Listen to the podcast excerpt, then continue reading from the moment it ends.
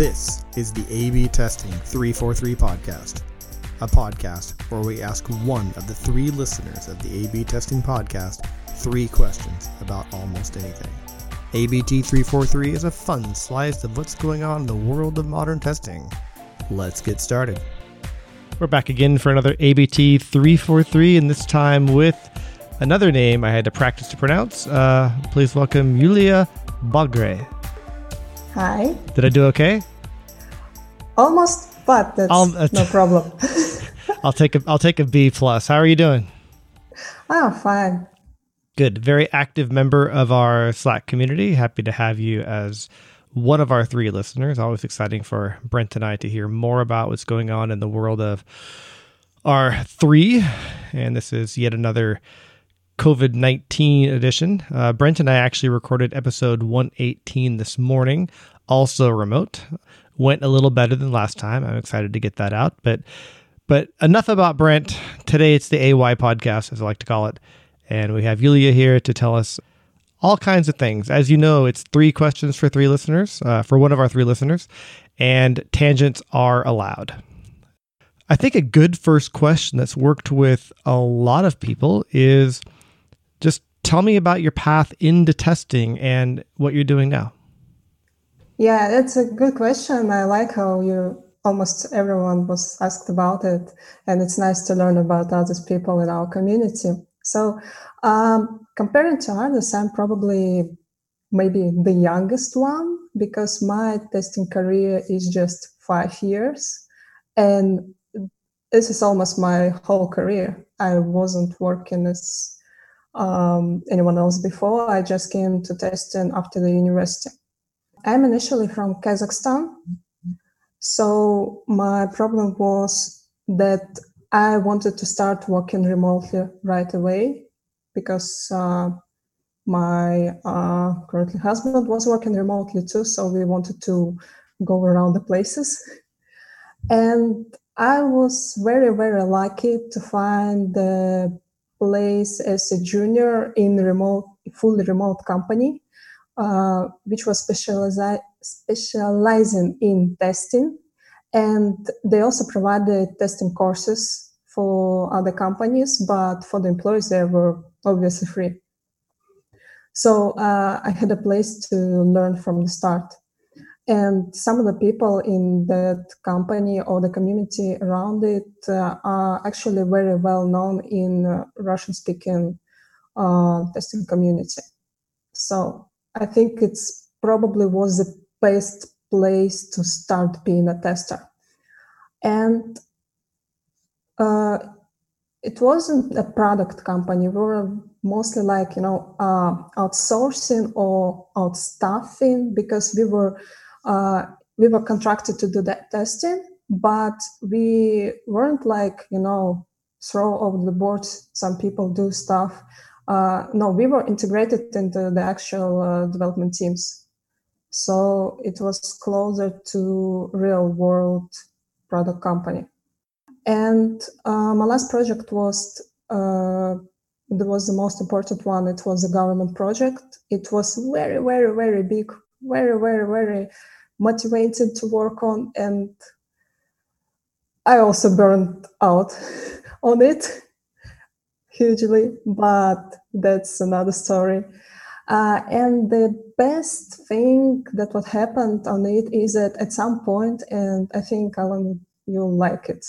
I uh, was on the crossroads to switch from the you know so-called manual tester to either be automation engineer, like write Selenium, how you like it, or uh, to switch to be integration tester. So it's uh, in this case it was uh, SOAP services. And I don't know how it happened, but it was either me or my direct manager, who's was my friend. um, and I decided to go to integration testing and not automation. Uh, and I think it was the best decision of my life because I really just a fan of APIs and everything that's about it. Well, you, you know my opinion on that. There's a level of hell that includes people who write Selenium all day. Well, I actually write Selenium now, but oh. yeah, it's it's complicated. but uh, I think it was very cool that at that point in my life I decided not to do that uh, and to learn the actual skills and uh, the area uh, that was a bit different from usually is expected expected to do from the tester career. Uh, and uh, then I moved to the Canada to Montreal, and I had to find local job, and it wasn't easy because you know you don't have a local Canadian experience, you don't have uh, French suitable to work. Like I mean, I can speak a bit, but it's not okay for day to day work. So, uh, and also I was very picky because after that government project, I, I couldn't move to, you know, to test some website, some kind of, you know, like uh, store pages and something like that. And I also didn't want to work in outsourcing companies anymore because there's just not enough, I don't know, level of agency uh, stake in the game when you when you have conflicting interests you're either working for your company or for customers of that product or for who you're trying to work so when i was looking for work here i was looking for the product companies and the product companies who do something meaningful uh, i found one and currently i am uh, i have a very mixed position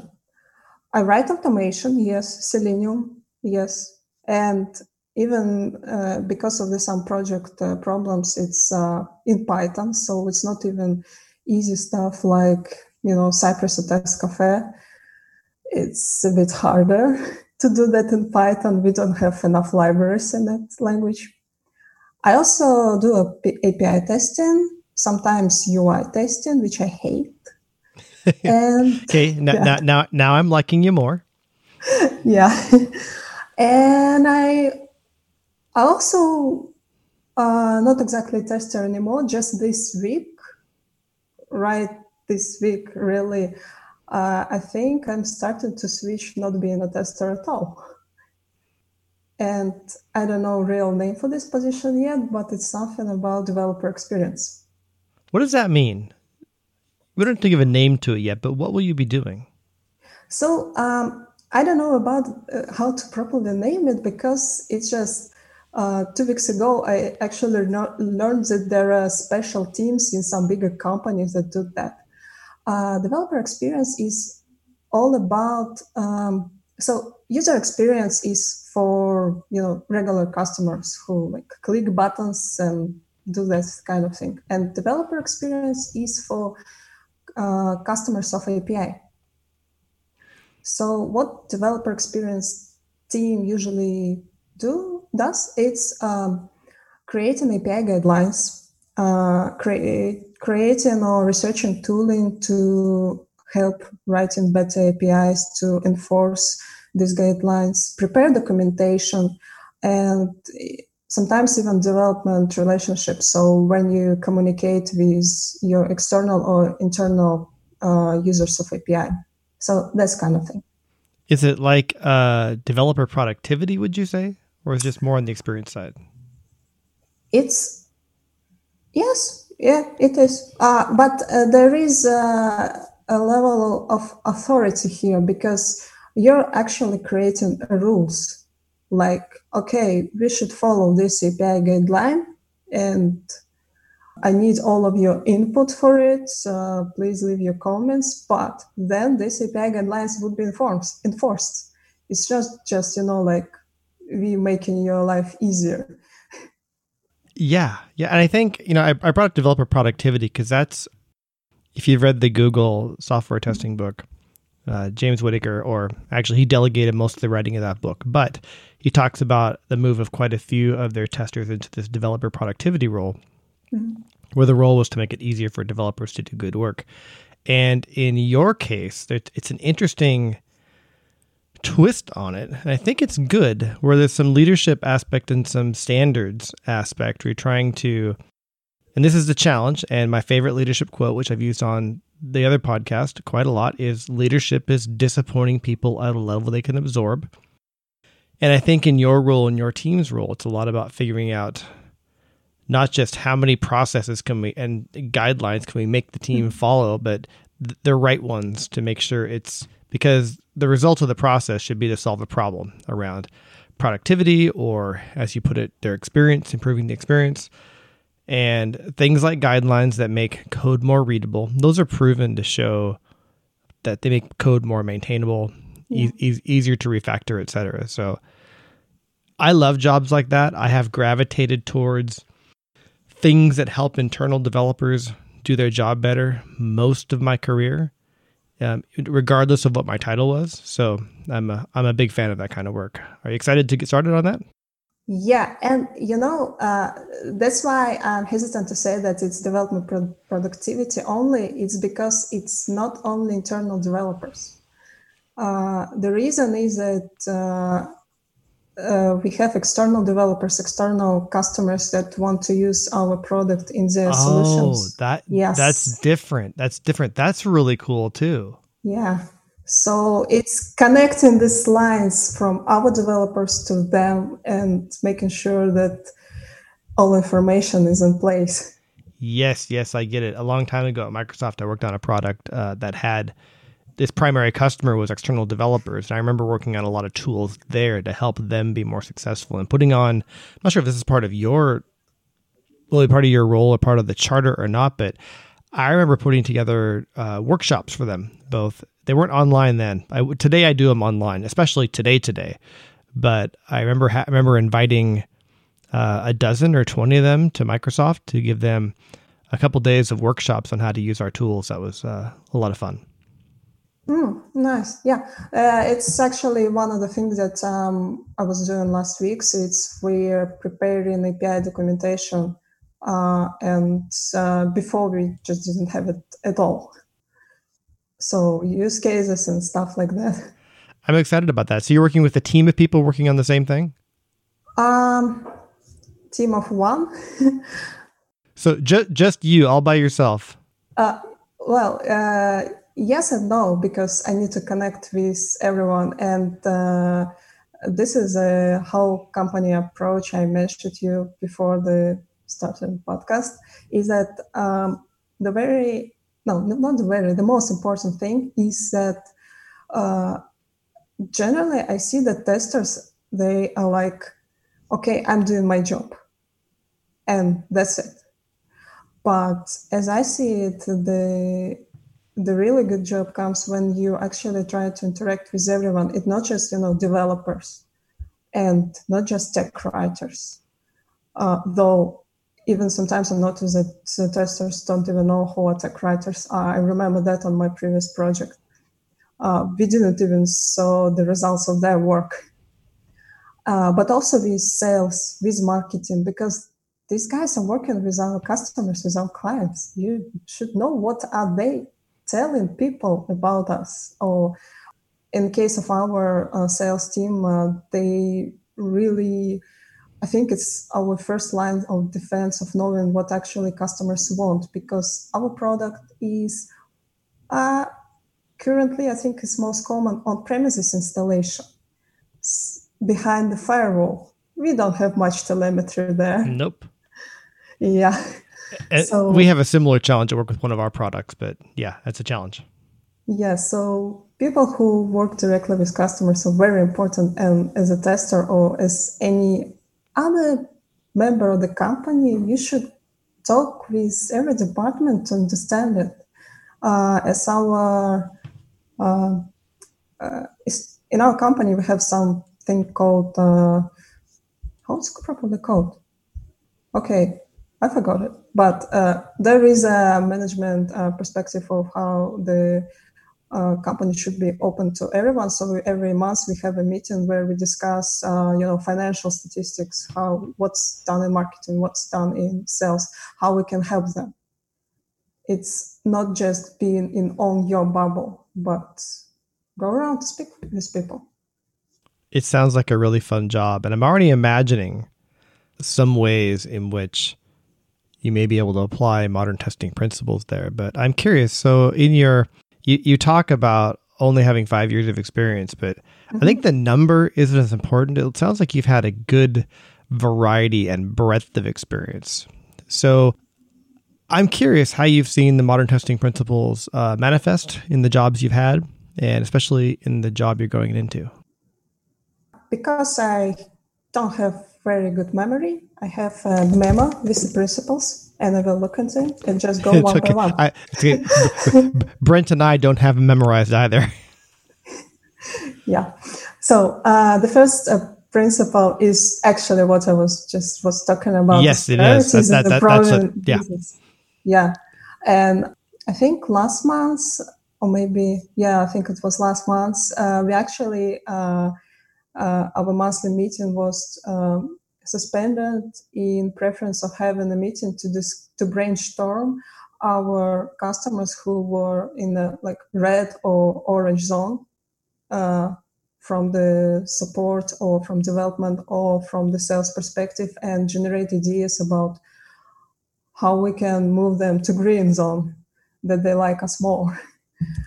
And uh, as a tester, you we had lots of insight in this meeting because some of the customers were in the red zone because we didn't know about their environment, and we weren't testing in that particular case, and this ended up badly.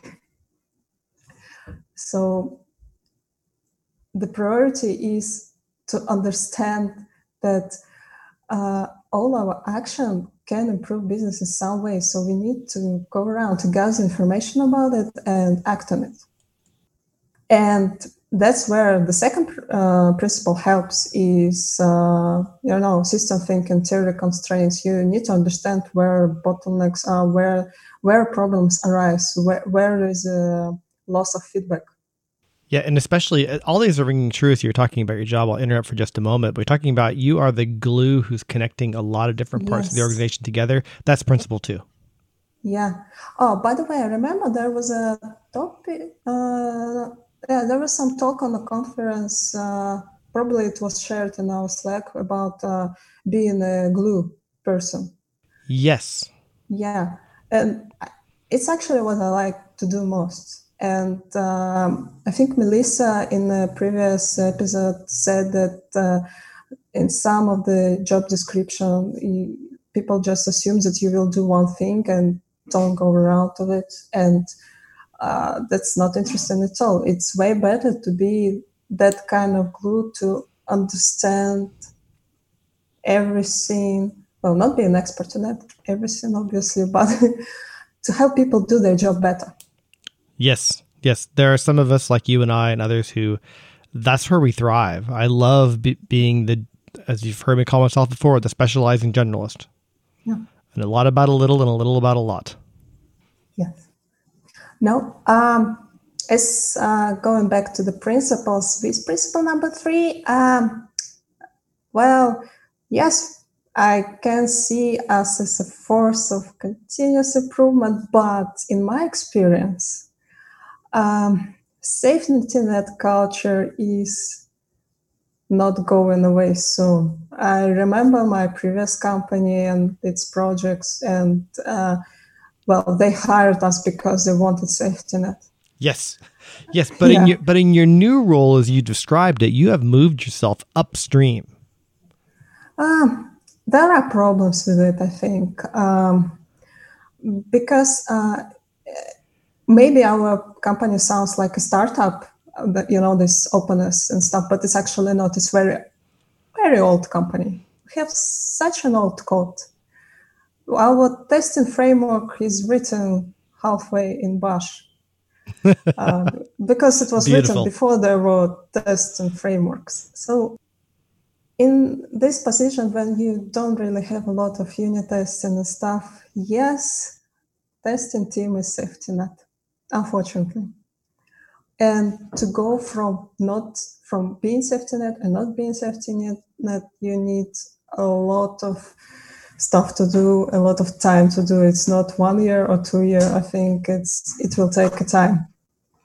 So that's why I'm, I'm a bit uh, skeptical when you say that there is on a tipping point or not. Nah, I don't think so. Um, I saw that several companies uh, on the, my previous work, and there's many people who are still very reliant on testers. Yeah, sometimes Brent and I choose to ignore those, and I've often used the uh, diffusion of innovation curve that was made famous mm-hmm. in the mm-hmm. Crossing the Chasm book that shows that there will always be laggards. There'll be a, there'll be the I forget the names of the sections, but we're not on the the super forefront of innovation, but we're out on the front of the curve.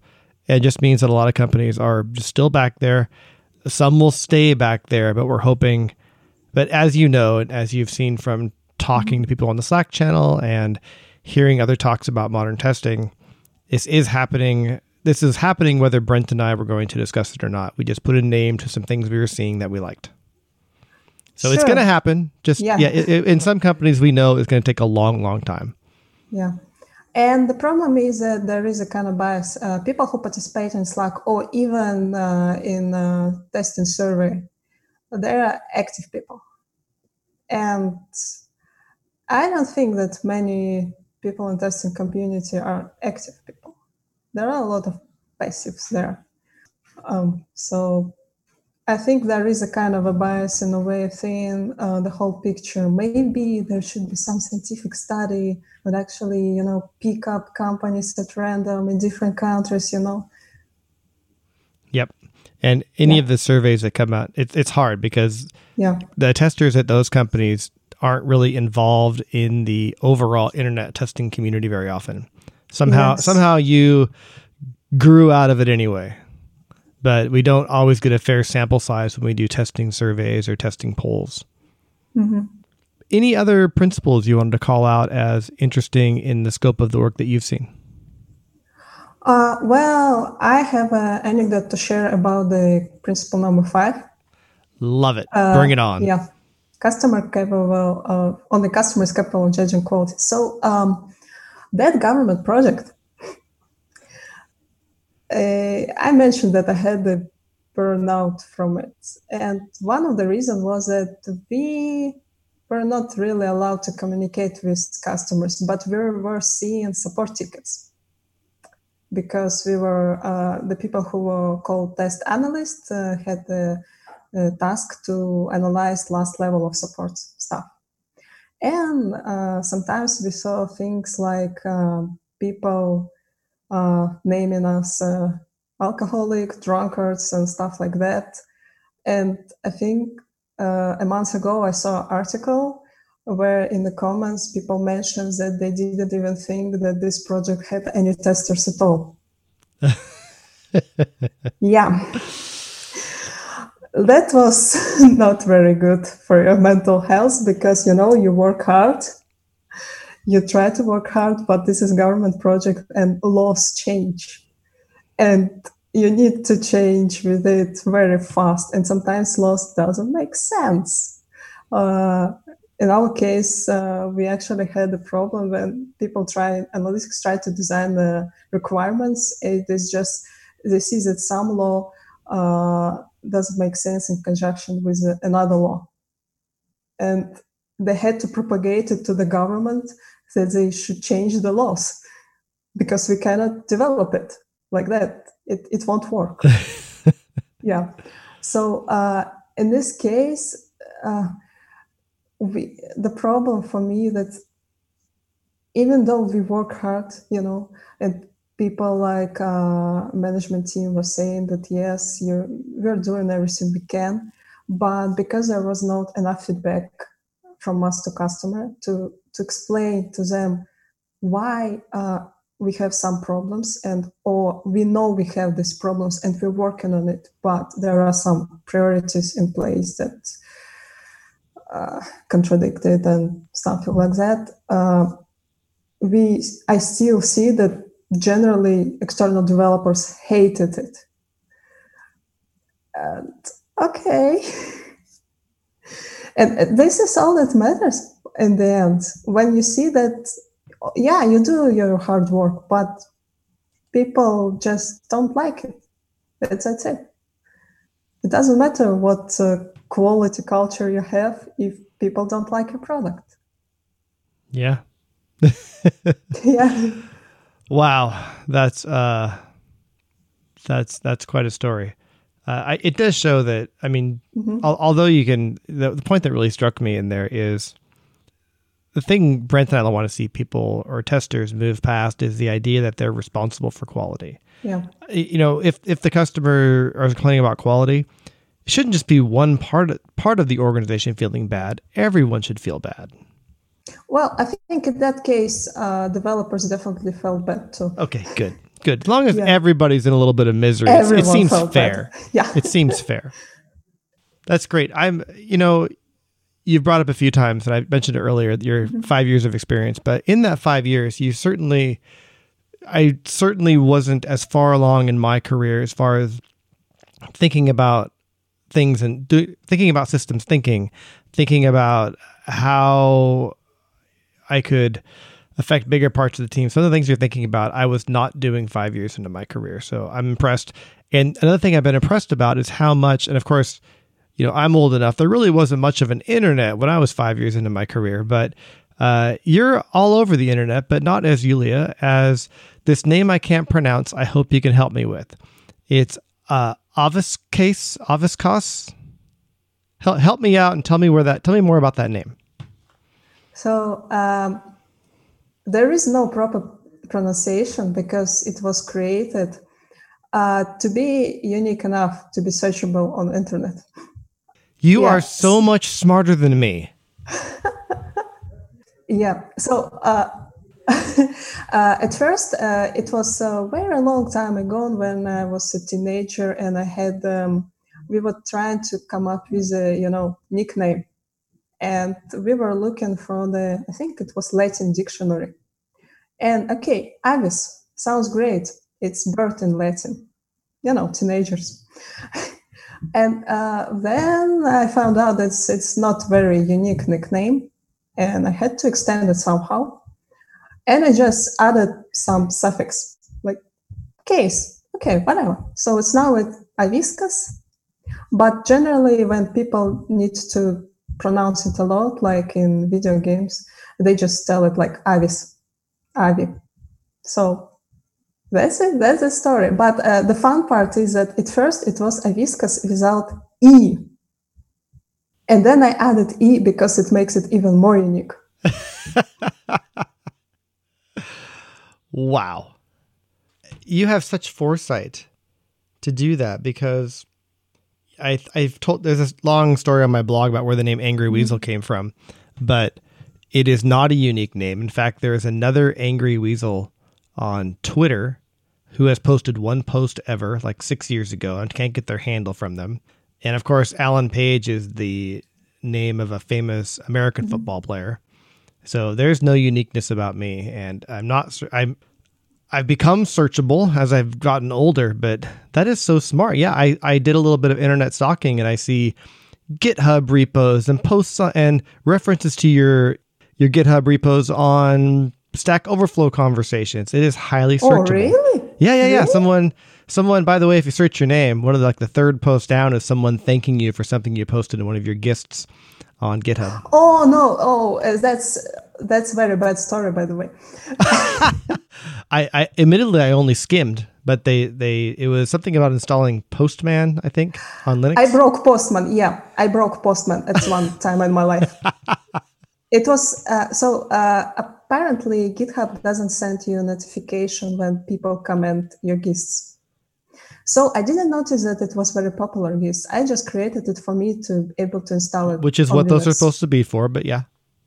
Yeah, but people started finding it, uh, commenting it, using it, and I'm not using Postman by the way, and I'm actually kind of um, mm, against using it now. I, I, I, saw, I um, saw you have a blog post talking about that. Yeah, uh, I and the every day it got worse for me because I think they're they are almost like SoapUI now. People just assume that for API testing you need Postman and, and that's it. Uh, but that's tangential.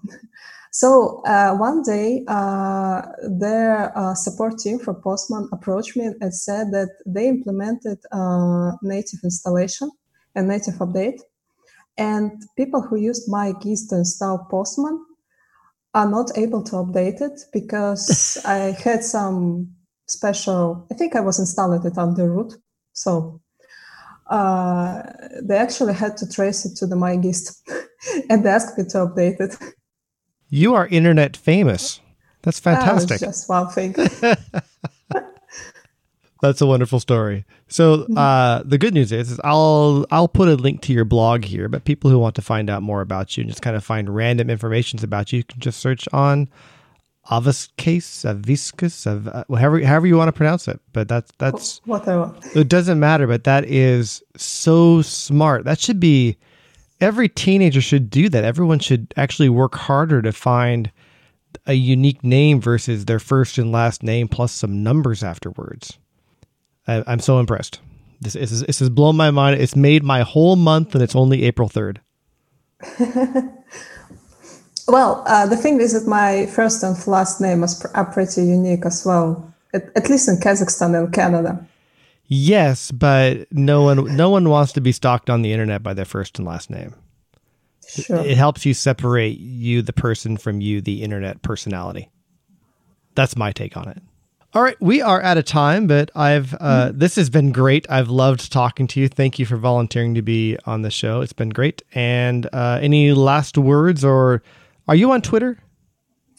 No. You don't seem like a Twitter person, but uh, I will I will give the links to your blog on the in the show notes. And anything else mm-hmm. I should point to? Oh, I don't think so. Okay. If somebody just wants to talk to me, just ping me somewhere where you find me. Good advice. Good advice. All right. mm-hmm. Well, thank you very much.